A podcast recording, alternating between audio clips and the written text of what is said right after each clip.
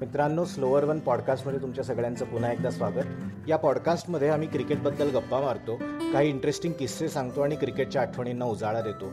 आणि डिकी बर्डचं अजून एक आठवण म्हणजे त्यांनी मायकेल होल्डिंगला विस्परिंग डेथ हे नाव दिलं. कारण ते म्हणायचं की मी जेव्हा अंपायरिंग उभारायला असायचो. तेव्हा मागणं फक्त श्वासाचा एक लयबद्ध आवाज यायचा. आणि त्याच्यामुळे मला त्यांना ते नाव द्यावंसं वाटलं. आणि बॉल टाकल्यावर समोर त्याचं काय व्हायचं हे. वेगळं सांगायला नकोच आहे. डिकी बर्डचं आत्मचरित्र पण फार सुंदर आहे. आणि त्याच्यात त्या काळच्या क्रिकेटिंग वातावरणाचा खूप छान फील आपल्याला येतो. करेक्ट सो तू त्या पुस्तकाबद्दल म्हटलास ना तर त्याच्यामध्ये डिकी बर्डनी त्यांच्या पहिल्या टेस्ट मॅचची आठवण सांगितली आहे. आणि आपण बऱ्याच वेळेला प्लेयर्स त्यांच्या पहिल्या मॅचची आठवण सांगताना वाचतो किंवा ऐकतो. तर त्याच्यामध्ये त्यांनी सांगितलं की I I think nineteen seventy थ्रीमध्ये England आणि न्यूझीलंडच्या टेस्टमध्ये त्यांनी ऑफिशिएट केलं हेडिंग्लीला बर. आणि त्यांनी पहिला जो निर्णय दिला एल बी डब्ल्यूचा त्यांचा पहिला निर्णय त्याच्यात त्यांनी लिहिलं आहे की तो त्यांना अतिशय स्पष्टपणे आठवतो. कारण एल बी डब्ल्यूचा निर्णय होता पण त्यांना जाणवलं की हा बरोबर निर्णय आहे म्हणजे ही फेल्ट राईट असं म्हणतो ना आपण. आणि त्यांनी इमिजिएटली ड्रेसिंग रूमकडे पाहिलं.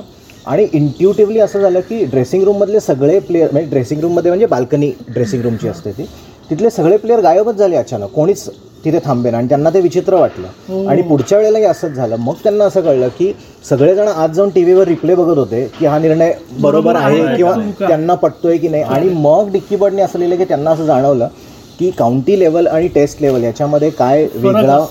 वेगळी प्रेशर्स आहेत की तुमचा प्रत्येक डिसिजन स्क्रुटिनाइज होणार आहे? अं, तो ते त्यांनी छान सांगितलं सांगितलेलं आहे. नाही तो डिके बर्ड यांच्या पहिल्या टेस्टबद्दल बोलला Yes. तर आपल्या लक्षात असेल तर डिके बर्ड यांची शेवटची टेस्ट वॉज गांगुलीच फर्स्ट टेस्ट गांगुलीने जेव्हा शंभर मारले लॉर्ड्स वर Lords. आणि द्रविडनी पंच्याण्णव केला. करेक्ट करेक्ट आणि शहाण्णव साली. आणि त्या टेस्टची एक आठवण म्हणजे की गांगुलीचा एक डिसिजन डिकी बर्डनी गांगुलीच्या फेवर मध्ये दिला. Batting खांद्याला लागला हो. होता आणि तो नेकेडायला असं वाटत होतं की तो कदाचित त्याच्या ग्लवला Out आहे म्हणून. आउट आहे म्हणून. पण त्यांनी तो नॉट आउट दिला. आणि तो आणि मग decision- पुढे जाऊन गांगुलीने सेंचुरी केली. तो जर डिसिजन चुकला असता तर कदाचित यू नेवर नो खरं. आता आपण त्याच्या हंड्रेडबद्दल एवढं यांनी बोलतो ऍक्च्युली म्हणजे ते झालंच that change the. Entire landscape पण याच्यात मुद्दा असा की शेवटच्या टेस्ट मॅच मध्ये सुद्धा सुद्धा. त्यांचे सेन्सेस तेवढेच शार्प होते. करेक्ट आणि तेवढेच बॅलन्स अंपायरिंग ते करत होते. करेक्ट तर ते आता रोहित म्हणला ना शेवटची टेस्ट त्याच्यामध्ये डिकी बर्डनी ते पुस्तक तू म्हटलास त्याच्यात लिहिलंय की शेवटच्या टेस्टमध्ये येताना त्यांना गार्ड ऑफ ऑनर दिला. दोन्ही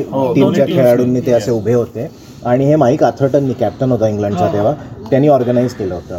आणि योगायोग असा किंवा विचित्र योगायोग असा की पहिल्याच ओव्हरमध्ये डिकी बर्डनी माईक आथर्टनला एल बी डब्ल्यू आउट दिला.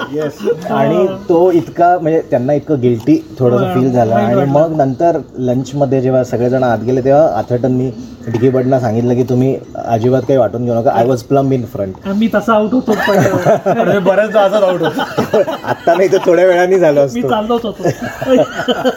म्हणजे अशी म्हणजे एकमेकांचा रिस्पेक्ट आहे किती त्यांना होता ते होता. इंटरेस्टिंग